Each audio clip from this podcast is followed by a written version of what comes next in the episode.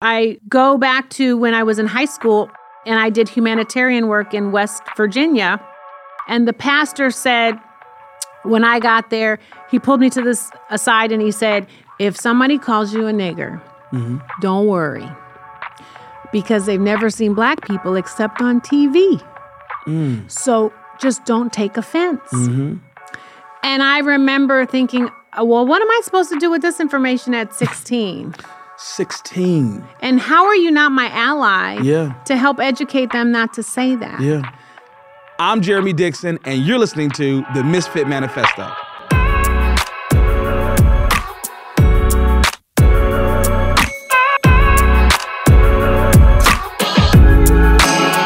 Hey, everybody, thanks so much for joining us uh, for our incredible Misfits Manifesto podcast. So, on today's episode, I sit down with newly minted Congresswoman Sydney Kamlager.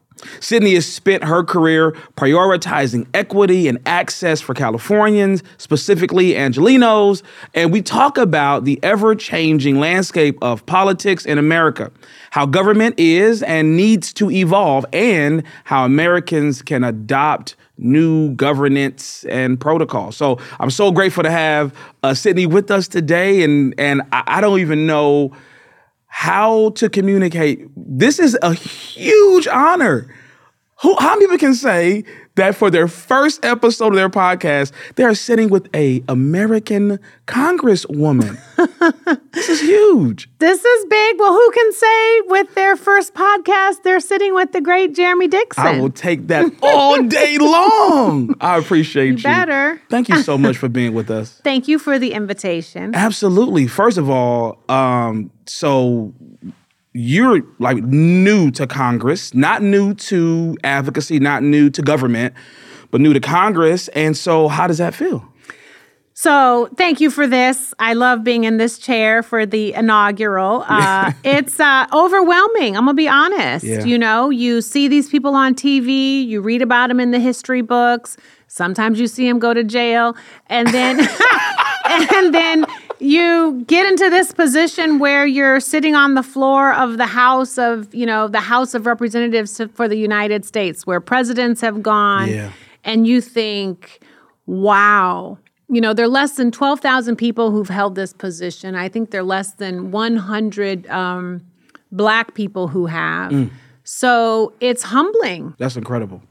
All right, so we're gonna get into a whole lot of stuff today, but I want to like I want to ease into it. Okay. Just with so here- here's a million dollar question. Okay. I know you you've been waiting for this question because no one's asked you this question. Okay. In Hollywood, f- from a film perspective, what is your favorite film that depicts government? Hmm. Follow up, and why did you choose Eddie Murphy's Distinguished Gentleman? Go. So uh, I thought the question was going to be, what's my sign? I was going to say, I'm a Cancer. Okay. That's the most important. No. That's the most important. Wow. Okay. Movies. Yep. Film. I'm a romantic, I think, at heart. Okay. Even though I portray a cynic in real life. Do you? um, But I like, you know, Veep, which is TV, I think was Yes. hilarious Yep. because it really is more like that. okay. Um, West Wing is very aspirational. You're hoping people think that. House of Cards, I feel like I'm living that now. That's more a I- reality. you know what I mean? I'm Yes. like, I don't want to see any dead bodies. right. Um, you know, the American president was um, just kind of nice because you got to see a personal side in the film, obviously, Sure. to people who live this and, you know, the importance of being in relationships and finding love, Yeah, right? And yeah, connecting. yeah. And then the distinguished gentleman, oddly enough, Come on, let's go. Hello. Let's go. it's um very relatable. It's wonderful. it's so a funny story. You know, that movie was about, you know, Eddie Murphy's character basically used the name of a dead guy and ran right mm-hmm, to mm-hmm, win. Mm-hmm. So in this last election in Pittsburgh, uh, there was a person who was retiring who was a Democrat. Uh, whose name I think was Tim Doyle. The Republicans found someone with the exact same name. Get out of here. Yes. Tim Doyle to run to confuse voters. I mean, I was like, this was taken right out of the movie. It was in the movie. So I, I there's something to that. Now, what about have you seen Wag the Dog? I have seen Wag the Dog. What are your thoughts about that? Very true too. Isn't that interesting? How do you create scenarios to distract the American Mm. people from what's really going on Mm-hmm. so that you can pivot into this crazy land space? Mm-hmm. Um, you know, we've seen that in a number of different scenarios. I feel like we're doing that right now with this George Santos guy. I mean, who is he really? Um, but instead of talking about him, they're creating, you know, I mean, the debt ceiling is real, but they're creating all of these other issues. Communist China, the people are going to kill us. You know, um, Democrats are demons. I mean, that came up on the floor, and so so that we're not talking about some of these other things that are really also, I think, important to the American people. So there's a lot of that. Yeah. Like, Yeah. let's pivot and talk about this Yeah, so we don't have to talk about this. Weapons of mass distraction. Trump did that a lot. Hmm. And he kind of used the issue, he dug into the issue to distract you from the issue, right? And then he, he pivoted and made the issue about someone else when it was really about him. So there's a, I think, a finesse to how people manipulate truth. Yeah. Uh, but it's also a problem with government because that's I think a lot of people think about that. So Okay. your childhood, actress, activist, artist, social work. Uh, the, these are your parents. Yeah, these are my parents. This is like there's this huge, you know, wide world that you kind of grow up in. It seems very vibrant. What was childhood like for you?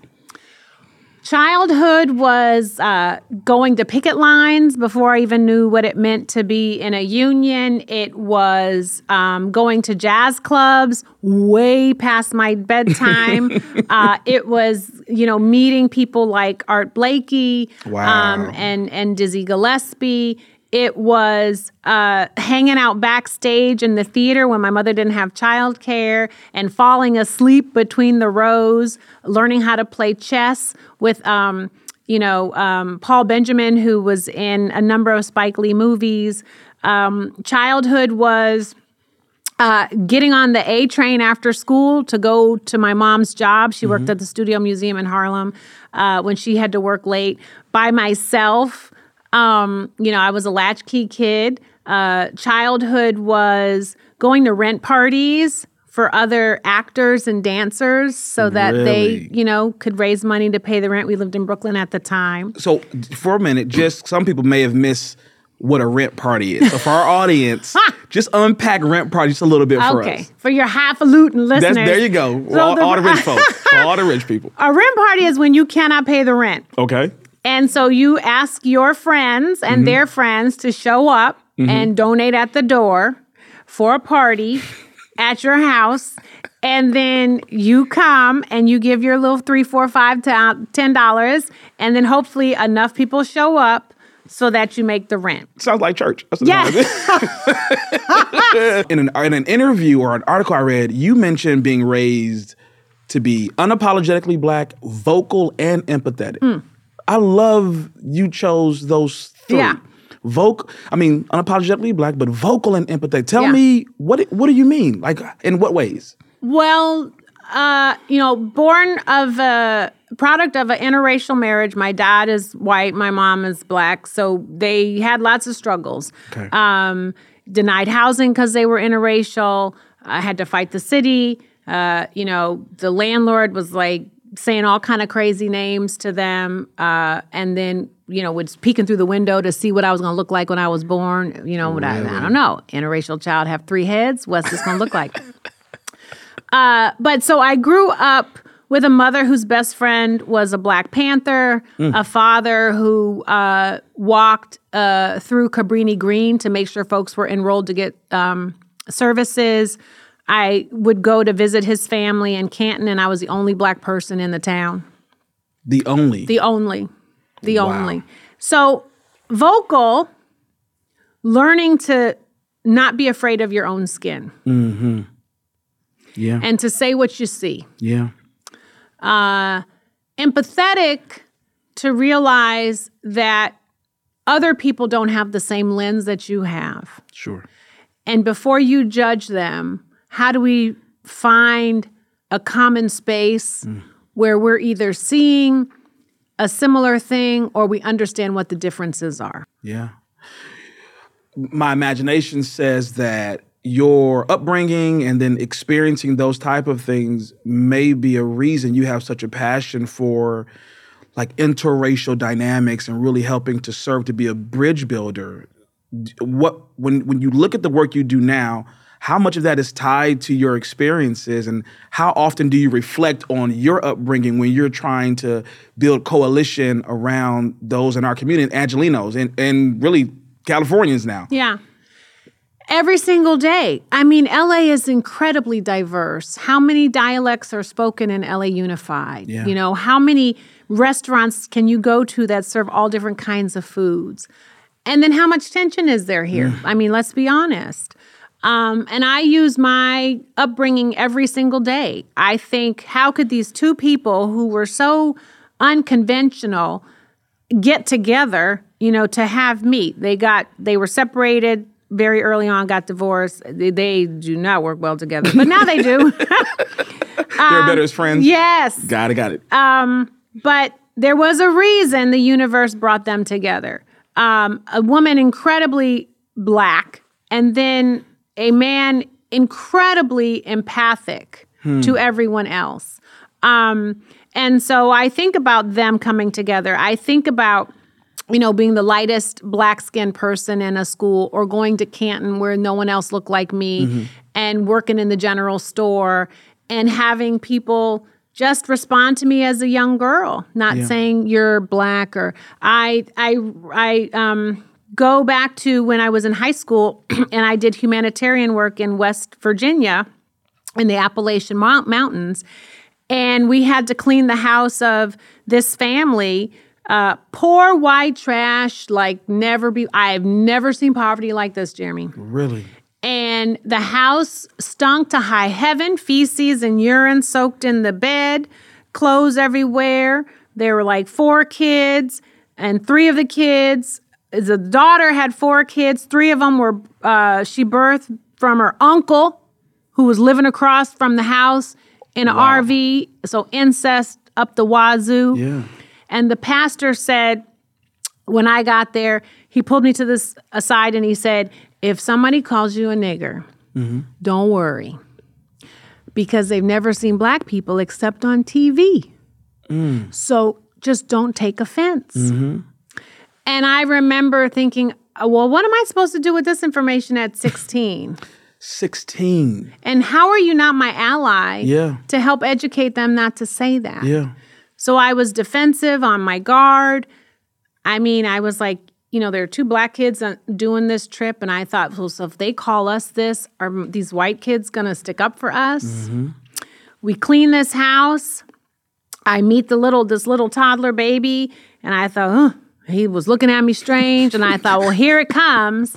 Right. And then he just grabbed my hand and my hair, and he he wouldn't let go. And they said, well, you got to, you know, so that you can clean. Yeah. And he just clung to me the entire time.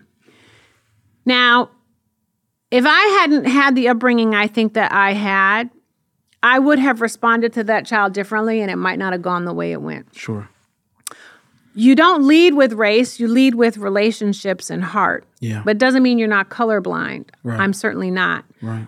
But that was a moment because this child was innocent and responded to me in a way that someone would without bias and yeah. prejudice who hadn't been taught how to yeah. treat someone that didn't look like them. Yeah. It was evident this white baby was curious about my skin color right. and my hair, but how it unfolded reminded me that, you know, God is present. Sure. And wants the best from us if we're open to that. Yeah. And so I I use that in how I work. You know, you meet amazing. people that don't like you, mm-hmm. that don't support your views, mm-hmm. maybe that didn't vote for you, that don't speak the language. So how do you figure out a way to still some of that so that I can connect to you, mm-hmm. Jeremy, yeah. Dixon, yeah, yeah, your spirit, right? that will inform me how to work with you Yep. more than the title, the race, the age. which goes back to what you mentioned about empathy. Like you were grown in an environment that leaned into empathy, and that's so necessary. The capacity to hold space for the other, at least you know, though that's a can be a detrimental term, but the consciousness of difference mm-hmm. does not mean the narrative needs to be disagreement, right, or Right. conflict. And so, having empathy, I think, is a huge aspect. All right, so- all right, let's talk about conflict a little bit. Okay. I was watching C-SPAN like it was. I'm talking about like I was binge watching Yes. on Netflix. It was like Bravo. oh my lord! I know. I couldn't turn away. It was like a car crash. You don't want to look, but you gotta look. And I kept looking, and and so you know, with all this new technology, you can like watch TV at home, and it's on your devices. And every once in a while, see the, especially when there was like the little terse exchange, you know, the camera passed by you. Mm. Yes. You know, so you, I saw you. I think I may have texted you Yes. when that happened. Yes. So this whole thing happens, and the whole world is watching. Mm. In this moment, C-SPAN did what is not often done. Right. Right. Not allowed to, to be done. We were able to see so much more, and I think what I've heard, and I don't know if you've heard this, a lot of questions came up about just the antiquated way, aside from the conflict, just the methodology. And, it, and it, it begs some larger questions about how business gets done in government. Mm. Mm. So you represent someone who has huge depth of field because of your work before Congress, mm-hmm. but also someone who is new to this space. So you you're innovative, you're is government efficient? And if it's not, what do you think about Yeah. ways in which we can help to turn that? Good Lord. so, um, How much time do I have, right? I know, I know. This is a therapy session. uh, you know, you go there, it's the first day. We're going there to get sworn in. Right. Everyone's excited you have your family Your members. family's there, everyone's Uh, there, right? Right. People taking days off from work Right. to fly here to see nonsense. Yeah. So you're there and you're like, this, let's be really um, deferential to this Mm-hmm. house and moment. And then you're like, this is a circus. uh, and you realize, thank goodness, in that moment in time, because we had not elected a speaker, we had not voted on a rules package, which determines how the House is governed. The uh, TV had uh, the the run of the house. So that was like a moment where you could see unfettered access that you would never see again. And you see, you know, there's some tradition to how things go. You stand up and do a roll call. Now that's only for when you're doing a, a, a speaker vote. When we go to vote, we actually have a little credit card that we put in a little credit card machine, Got it. and then you vote. Got it, got it, got it.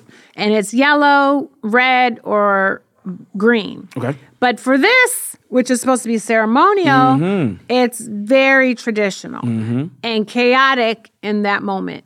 But you do, I'm learning how slow uh, government is. I mean, for the longest time, they didn't even have a woman's bathroom on the floor because women weren't really, you know, in Congress. Really? Do you do you happen to know when that changed? So I don't, but it was, it was not that long ago. Wow. Um, we, you know, there's etiquette. You can't wear a jacket. You can't wear, you know, certain shoes. For a while, you could only wear pantyhose. Um, there are steps. Some of it is to make sure that we are doing our checks and balances and not basically spending the taxpayers' dollars to do crazy stuff. Sure. But some of it is this is how it's always been done. yeah. So if you've always sent a nonprofit organization a check in the mail, Mm-hmm. and then now he, here we have direct deposit, Mm-hmm. government, you could move to direct deposit so Yeah. the people doing the work can get the check a little sooner. That's right. I mean, that's a real example of how the state still operates. Got you. So it also happens in that way with the federal government. This this is concerning because here's my sense is that um, when the world evolves and a system in it doesn't, it typically means that what is being done it takes more time and is more expensive. Right? Because typically evolutions are for efficiency. So if you're saying, you know, as an agency, our government, we're not we're not gonna not gonna evolve then that means it probably is costing us more money to do this, taking more time, Mm-hmm. and reducing the efficiency of getting whatever we want to get done, get done. Do you feel like, aside from, and I'm going to get into some things you talk about relative to your focus, but aside from that, how do you see yourself in begging some of the larger questions about making government more efficient um, for for the people? Yeah. So there used to be a time where the only way you communicated with your constituents was you put something in the mail Right. or you send them something in the mail and then they show up to an event. Social media and technology has allowed us to circumvent that. Yeah. So that's really useful, and I I actually do use it um, to talk to people about what's going on. I mean, I when I first got there, I did an Instagram on you know how we don't have access to our money. You know, we don't have keys to the office. You know, I, until I'm sworn in. I- I can't even open the door for a constituent to come in. I mean, I got staff working remotely. Wow. Um, you can't buy stamps. You can't. We have to rent the telephone. Okay, Jeremy. They're like, hey, you all, you want all this office furniture? You have to rent the phone. What kind of phone do you want? You know, so you can't even get that set up. Okay. You know, that's antiquated. Yeah. And I don't think the people know that. I mean, there's all this talk about how much you get paid, which is not a lot in the scheme of things because Sure. you live in two places, Yeah. and how there's, we have great health insurance. So in Congress, you can either get Obamacare Okay. or you pay for your insurance. Hmm. Yeah, yeah. So you get a great package because you pay for it. But you're right, it costs. But you pay for it. but and so people don't really know that. yeah, yeah, that makes sense. Um, all right, so so the I think I told you. So the title of our podcast Mm. is Misfits Manifesto, right? I, I'm talking to as many people as possible because as much as we can cogitate around what's broken, what's wrong, who didn't, who did, I'm super enthusiastic about what the future looks like. Mm. And I don't think the future is a place. I think it's a series of iterations, right? Um, and people who are engaged in creating the future are not afraid of it, right? So I want to. So I'm people like yourself and others. I'm I'm just asking some tough questions that we have to kind of think about relative to how do we see the world different? Like, what's the mm-hmm. science fiction mm-hmm. play, right? Mm-hmm. So I, I went to your website, of course, and so I looked at all the things you said you want to focus on. Yeah. So I'm going to read them. Okay. And here's the question I'm going to ask after I read them. Okay. Where is the innovation? Mm. Meaning, I know these are long-standing things that people have been talking about for decades. You've got your heart wrapped around it. Where's the innovation? Where are the new ideas, the science fiction ideas relative to solving or adding value to these issues? So I'm just mm. going to read everything Okay. I saw. Okay. Expanding voter rights, health care for all, reproductive justice, criminal justice reform, focus on diversion, redemption, and rehabilitation, job creation to create economic justice and opportunities for all communities, innovative investment in housing, mm. a Green New Deal, and immediate climate action, increased spending on education and the arts. All sounds Wow. incredibly ambitious. Mm. Where where's the new idea? What's the innovation? How are we going to shake up this system? Where's the disruption? Shake let's up. come on, let's get it going. Shake it up. Let's hear it. Let's hear it. it I'm excited. Well, part of the shakeup is telling the truth there we go. and letting people know what it really is is Yeah, right yeah. so you get into these places of power and you want to be all secretive you don't want to expose Right. uh, so part of it's exposing Yeah. and saying i don't have all the answers Mm. uh, no one person has all the answers right the tribe helps come up with the answers based on what works for the tribe in my space the tribe is the constituency but it's also humanity Sure. I'm still trying to figure out an acro- an an acronym, but there's there are four buckets: arts and culture, the environment, democracy, and economic justice. Economic justice is criminal justice, education, healthcare, generational wealth, um, reparations. Uh, the innovation is is really going back to the future. I believe that problems are going to get solved in community. Yeah. That's where innovation is. Yeah. The side hustles that we're all doing, mm-hmm. that's innovation. Yeah. And folks have like pop ups for this three months and then another pop up. It's failure and learning and then new successes. I love it. You know what I mean? Experimentation. Yes. And we have to have the government, Sydney, invest in those experimentations. And we have to say it's okay for all of us to fail. Okay? so that's my innovation. Yeah. How do we invest? How do we turn consumers, black folks, brown folks, Yeah. into manufacturers, producers, distributors? Yeah. How do we redistribute the assets in our communities into ways that benefit and create wealth for more than just one person? It's why I was doing the urban farming. It's why I was so focused on um, housing and the faith based community, um, you know, community land trusts. It's why I care a lot about the arts because I think arts and culture, a world without artists is not a world worth living.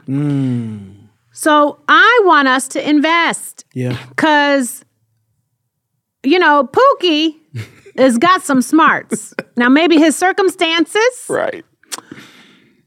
offer him limited options, Sure. but Pookie is good with math or Yeah. good with organization or good with strategy. Yeah. How do we invest in that to give Pookie more options? So what could that look like? So when you say that, what does that investment specifically look like? Is that edu- is that in educational spaces? Like, what does that look Yeah, like? Yeah, it's everything. It's Okay. it's community schools, right? How do you rebuild co- schools in your community so that you're not busing your kids someplace else and people Yeah. that look like you are teaching you? How do you um, talk about green energy and technology in a way that people in Leimert Park, South LA, Inglewood, Compton, Watts understand? Mm-hmm. Um, how do you not just show up with a check and say, okay, here's a one time only handout, but you're figuring out how to invest in ways that will allow communities to develop and redistribute their own assets. Mm-hmm. How do you talk about how do we keep or reclaim our land? I'm very interested in land seizure because the government's been taking people's lands for a long time, not Yeah. just black folks, but Yeah. white poor folks. Yeah.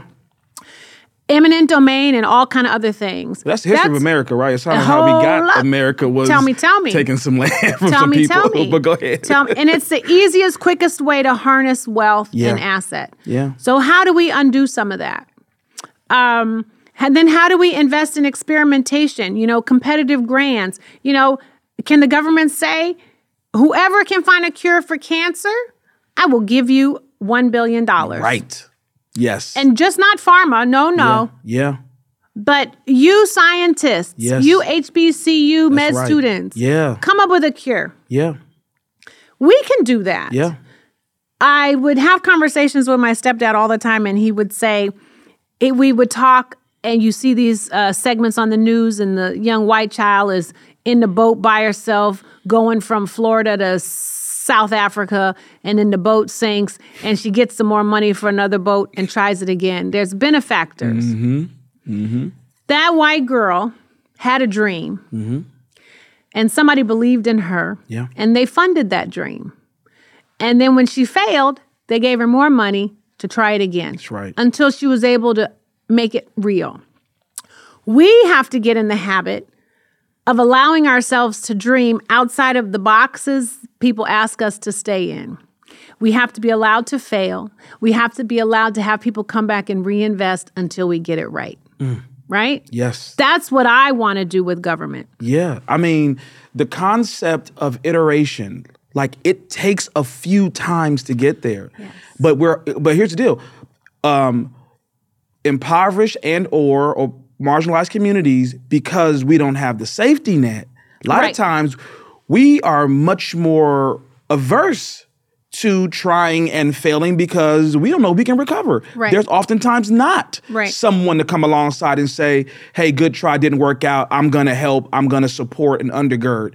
So, absolutely having government Like invest in mm-hmm. communities to, to allow them not to be great the first time. Right. Right? It's like anything worth doing is worth doing bad at first. Yes. And give people a chance to iterate, and eventually we're going to get something of consequence. But oftentimes, communities of colors, impoverished communities, whatever, whoever they might be, just don't have the backing or safety net to allow for them to Right. dream, to jump, leap, and know that if they fall, it's not going to be fatal. Right. Right. I mean, venture that's what venture capitalists do. Yes. They scour the earth for these great ideas. They invest in them. Obviously, they want them to make money. They're getting shares or buying them. They fail, they go look for the next one. We can do that. Mm-hmm. Yeah. I mean, you can do that and say, hey, the government might get a 1% cut or whatever, but the goal is not so that you can recoup because they're taxpayer dollars. Right. But the goal is how do you create opportunities for self determination to happen? Yeah. Right? yeah. I don't want the legacy of my people to be one of victims Yeah. because Biddy Mason had an idea.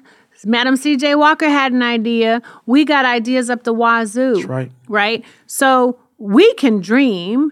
We've been asked through generations to not dream as big as we can. And so I need us to, I need government to unwind that very harmful narrative Yeah. and get back into the business of investing. We did it with WPA. We did it with GIs when they came back from Mm-hmm. the war, right? We did it with women when the men were gone fighting. So we know how to do it. We did it with COVID. Mm-hmm. Yep. We did it with Tesla. Yep. Well, yeah. Yes, absolutely. And uh, one of the things that I'm often curious about, I feel like you talked about collaboration a, moment ago. I'm always curious about how to how government specifically can foster environments like these, you know, these spaces where innovators, market disruptors, you know, influencer thinkers are coalescing around big ideas. Like when you said, hey, HBCU students, we got a billion dollars, whoever has the answer. How do we create those pockets, the new Silicon Valley, where people are co locating, and because of the energy and the synergy in that space, great ideas are emerging mm-hmm. from that environment? Do you feel like there is a play for government to like invest in spaces or invest in um, whether that's geographical spaces or mm-hmm. even you know facilities or mm-hmm. in organizations where you build that coalition I think so. I'm I'm now focused on the federal level. So when I hear your question, I think, yes, how who is it Black Caucus with Hispanic Caucus that's pushing the the president to say, you know, you should be doing an executive order on this. You should be mm-hmm. visiting this. You should be charging uh, the CEOs of these 10 logistical companies to invest in X or Y. Mm-hmm. It's how do you move people like Marcia Fudge, who used to be in Congress and is now head of HUD, mm-hmm. to say, hey, look at Los Angeles as the epicenter for housing opportunity, and how can we be bold through HUD to get money to this region to help us with housing?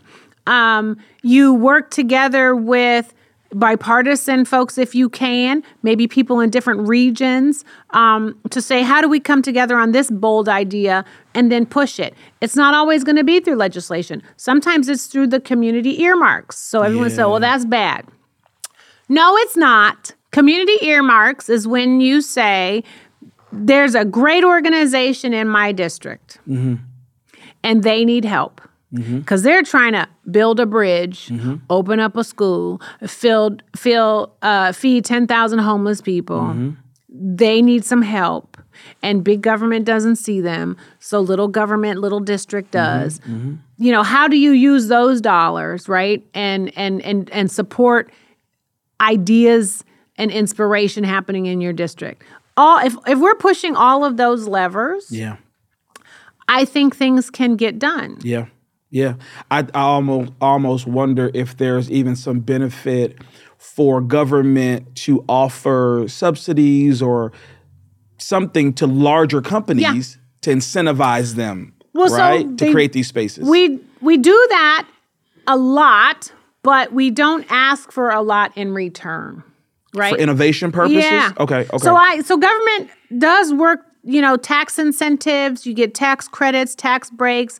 You know, a lot of those are offered oftentimes through cities and states, but from the federal government too. Hey, relocate here. Mm-hmm. You know, you don't have to pay any taxes. Mm-hmm. And so, okay, uh, okay, then we'll come and we'll we'll we'll put our headquarters here because the notion is that if you the if the business relocates, then you're going to get money through sales tax and sure. people spending. But we can say you need to adopt a school. Mm-hmm. If you come up in here, right, you know, you're responsible yep. for helping this school yep. go from a D to an A. Absolutely. We should be doing that. Yes. We should be saying, hey, FedEx, hey, UPS, Amazon, Amazon, adopt the block. Yep. Absolutely. Everything on the block. Yep. there's some houses on the block. There's Yep. a school on the block. There's a church on the block. Yeah. um, if you want to come here. That's what we can do. Yeah. So, I mean, I've gone around and I've tried to tell people there's a different kind of empowerment zone or opportunity zone that I'm interested in. Mm-hmm. But you got employees in these big old companies. Get on out here. That's right. okay, so I, I want to just deviate because Okay. you brought up your stepfather. Uh-oh, okay. You sent me a picture. I, so I preached a sermon. You were in church. Yeah. And you said Many mansions. Yes. So your so your stepfather's an incredible artist. He is. I'm, I'm I have two more questions that are like Okay, based okay. on the podcast. We're gonna get back to it in just a second. But I wanna I wanna just Okay. just for a minute tell us about your stepdad and, and his art. Okay, so Kerry James Marshall is my stepdad. Okay. Um, uh, he's the artist, yes. That P Diddy and auction spent a lot of money to get his painting. Don't say that's like you gotta raise your voice a little bit. Okay, twenty-one million dollars Woo! in auction, the largest sale ever for any black artist. We need to stop. We need, if I had the like the little like some applause, I need some kind of my producers. Can you all clap over there, please?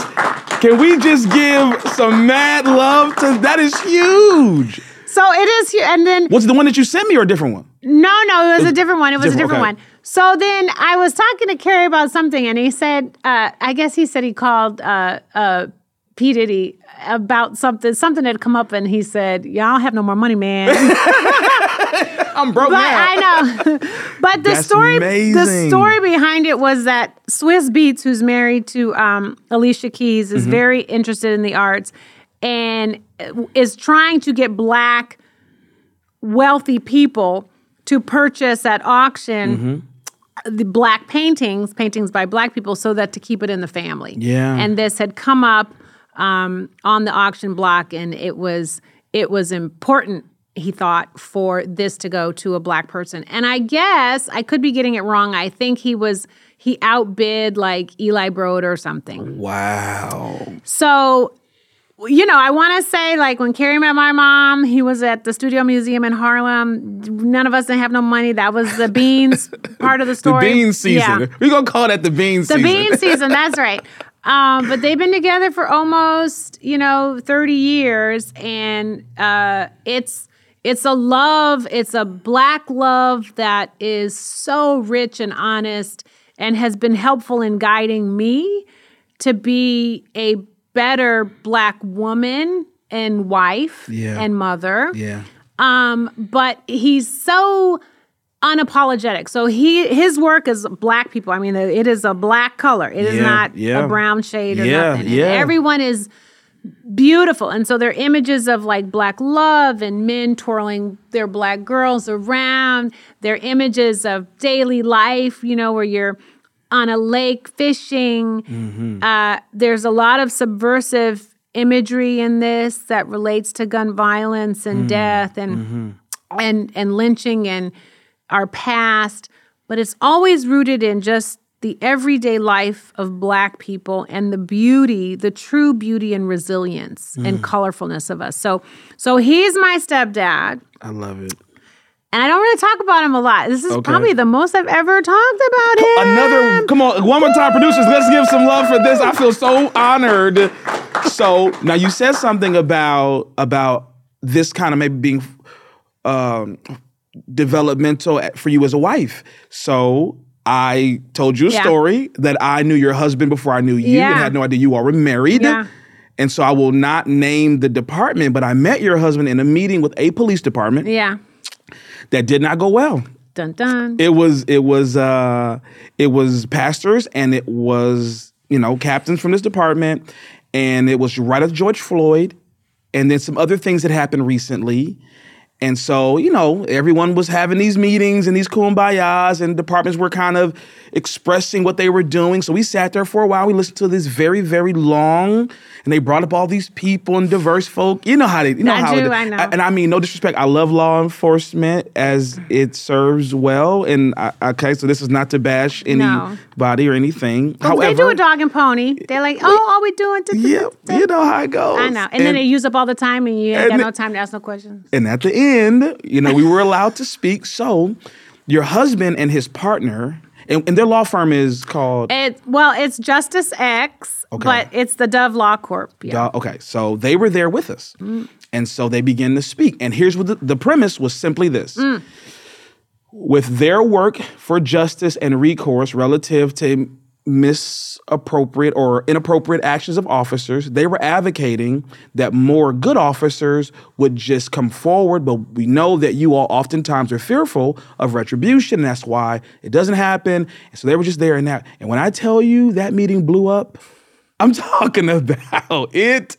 One of the officers stood up. Nobody had been standing up the whole time. Mm. One officer jumped up and he started just going off about what we didn't know and how, you know, and if you want to experience community with officers, come down and bring pizza to the officers. And he named some person. It was it was mm, wild. Yeah. I had to get to a meeting, so I had to say my piece before I left. Yeah. So I commented of course, thank your husband for being there and talked about like this is part of the reason for some of the breakdowns when mm-hmm. there's not the empathy mm-hmm. needed to listen.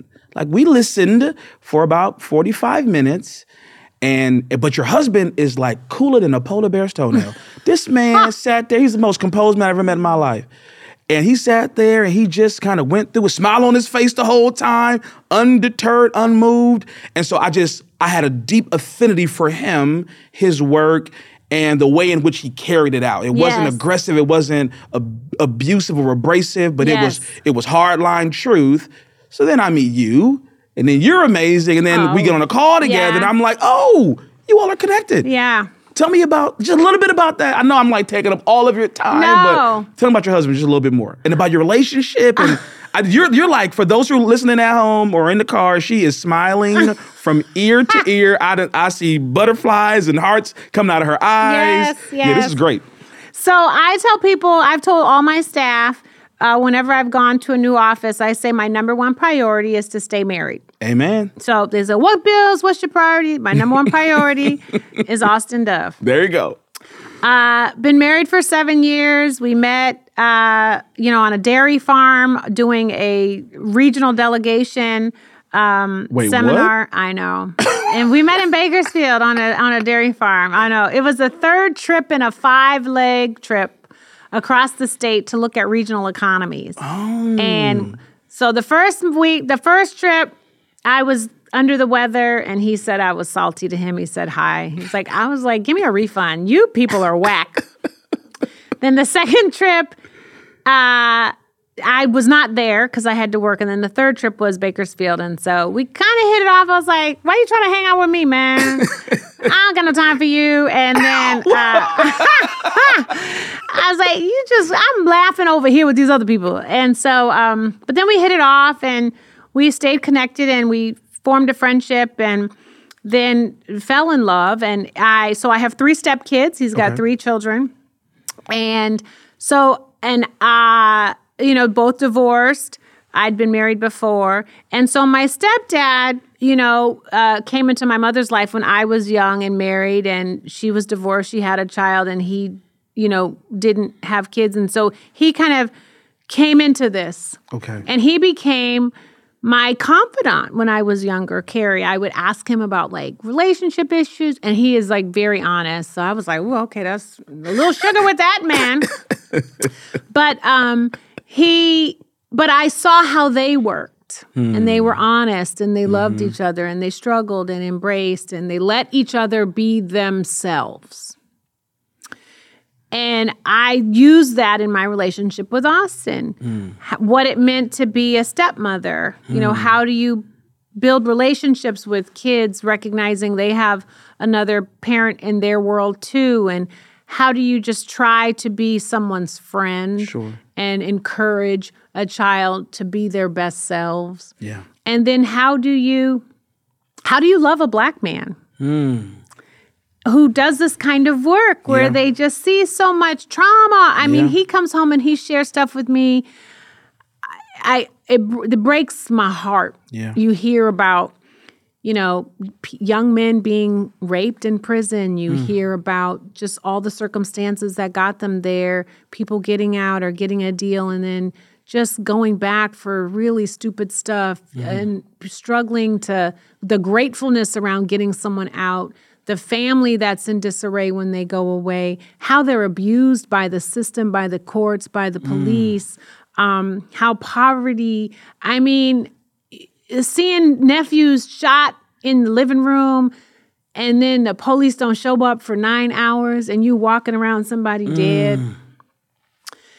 And that's a lot to Yeah. carry. Yeah. Yeah. So I also kind of learned also through my stepdad and my mom, like how to love someone who's a warrior Yeah. for our people. Yeah. Worrying to be a good father, Yeah. right? Um, a good man, also unapologetically black, Yeah. right? And then how do you support him? Yeah. So it's been fun. I mean, I learned a lot of stuff that I never thought I was going to have to learn, but um, there's so much joy, I think, that comes from when you know God has sent you to someone to join them in this journey called life. Yeah. Yeah. That's amazing. That, that's a. I mean, I just, I like, I like felt it in my heart. just that was so good. Well, you you should a book about your love. I know. Well, you should also say, I mean, you and we all talked because we asked you to pray for Yeah. us before the swearing in. yeah. And I, I, I believe you felt Yep. the importance of, of that and did. why it was so necessary for, for us to hear you. Yeah.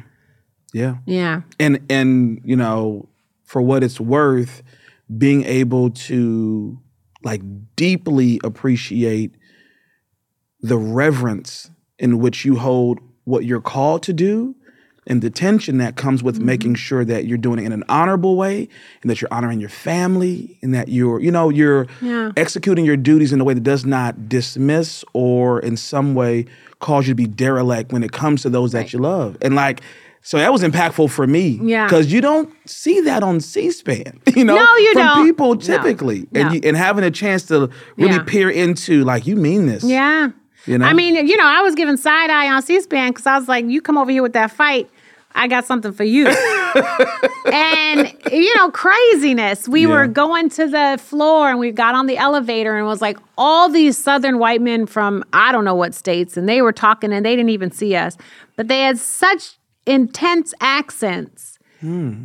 And we kind of looked at each other, and Austin was like, he said, I got a tick in my eye because it took us back to like Jim Crow. And he's like, Is this who you're dealing with? wow So you're in that mo you're in these spaces with people who are very nice. I met Republicans. They're like, Hello, ma'am. Oh, so nice to meet you, ma'am. i love it oh, excuse me. Did I, you know, I don't want to offend you. And then you're like, okay. And then you hear them say stuff on the floor and you're like, ah. but so then you know, you say, I need the shield on me. Sure. But then you also need to remind yourself that this is not real. Mm. The man at home in LA Mm-hmm. who's picking up your son because you're in DC Mm-hmm. and trying to get him to basketball and hopefully is heating up the soup you made Yeah. before you left and not burning the beans and not burning the beans. Yep. That's why you're doing it. Yes. I, you, you're gonna make me ask a lot more questions, but Okay. I'm, I'm gonna keep moving Okay. because we can go down this path. All right, so I have two more. Now here, here's the next one. So we're seeing some incredible people on on both sides of the house. Mm. You know, in in all in in all spheres and levels of government, Mm. starting to gracefully consider that it's time for them to move on. Yes. Right. So we're seeing that. This seemed like a decade of transition. Yes. With that being the case, you being one of them, who else are you keeping your eye on as like some exciting people that will receive the baton as those who are going on, you Yeah. know, transition? I, mean, so A, I'm excited about the crop of folks that I'm in Congress with right now. This young brother Maxwell Frost out of Florida. Mm-hmm. Okay. He's caught the eye of everyone in America because he's a Gen Z. Uh, but he's so down to earth. He's an old soul. Um, so I'm hoping that there are more Maxwells around.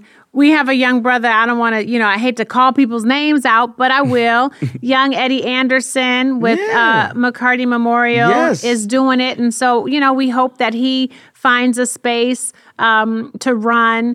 There are, are, are folks that are, I think, are here in LA that do really great work. And they're probably making more money than they would be making if they were running for office Gotcha. but the connection you have, your ability to be honest in a way that allows people to receive you, mm-hmm. that's who we need Yeah. running. Yeah. You, we don't need every kind of problem solver, self funded, wabdy wabdy.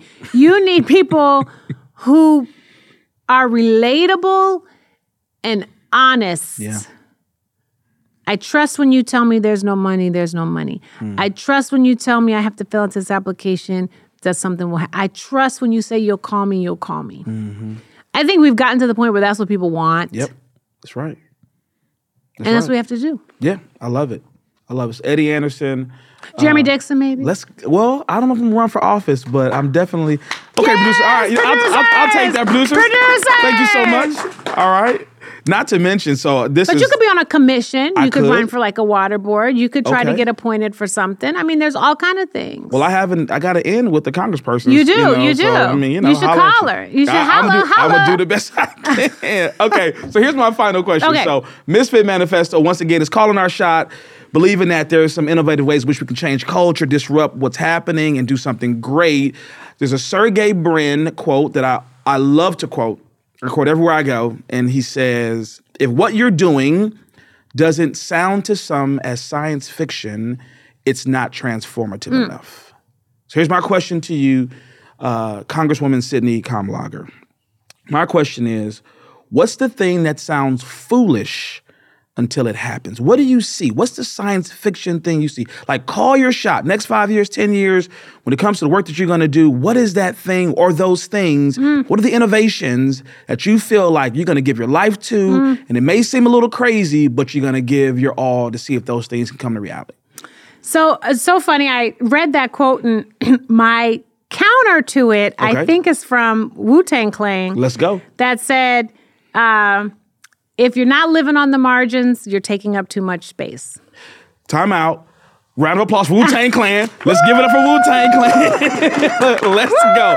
Taking up too much, space. Too much space. That's good. So, uh, somebody got married, and that was the quote in the in the paper, at the, like the New York Times wedding section. I was like, "Hey, now!" So my it. folks have that on their wall. nice. Um, I'm really invested in. Uh, so my bold ideas are creating generational wealth. I do want to repatriate the land and wealth that has been stolen from all of us back to us. Um, I do want to create urban farms uh, in districts like mine where it's really about how we find new economic engines. Um, and I want that to be the genesis for how in our communities we're creating green energy.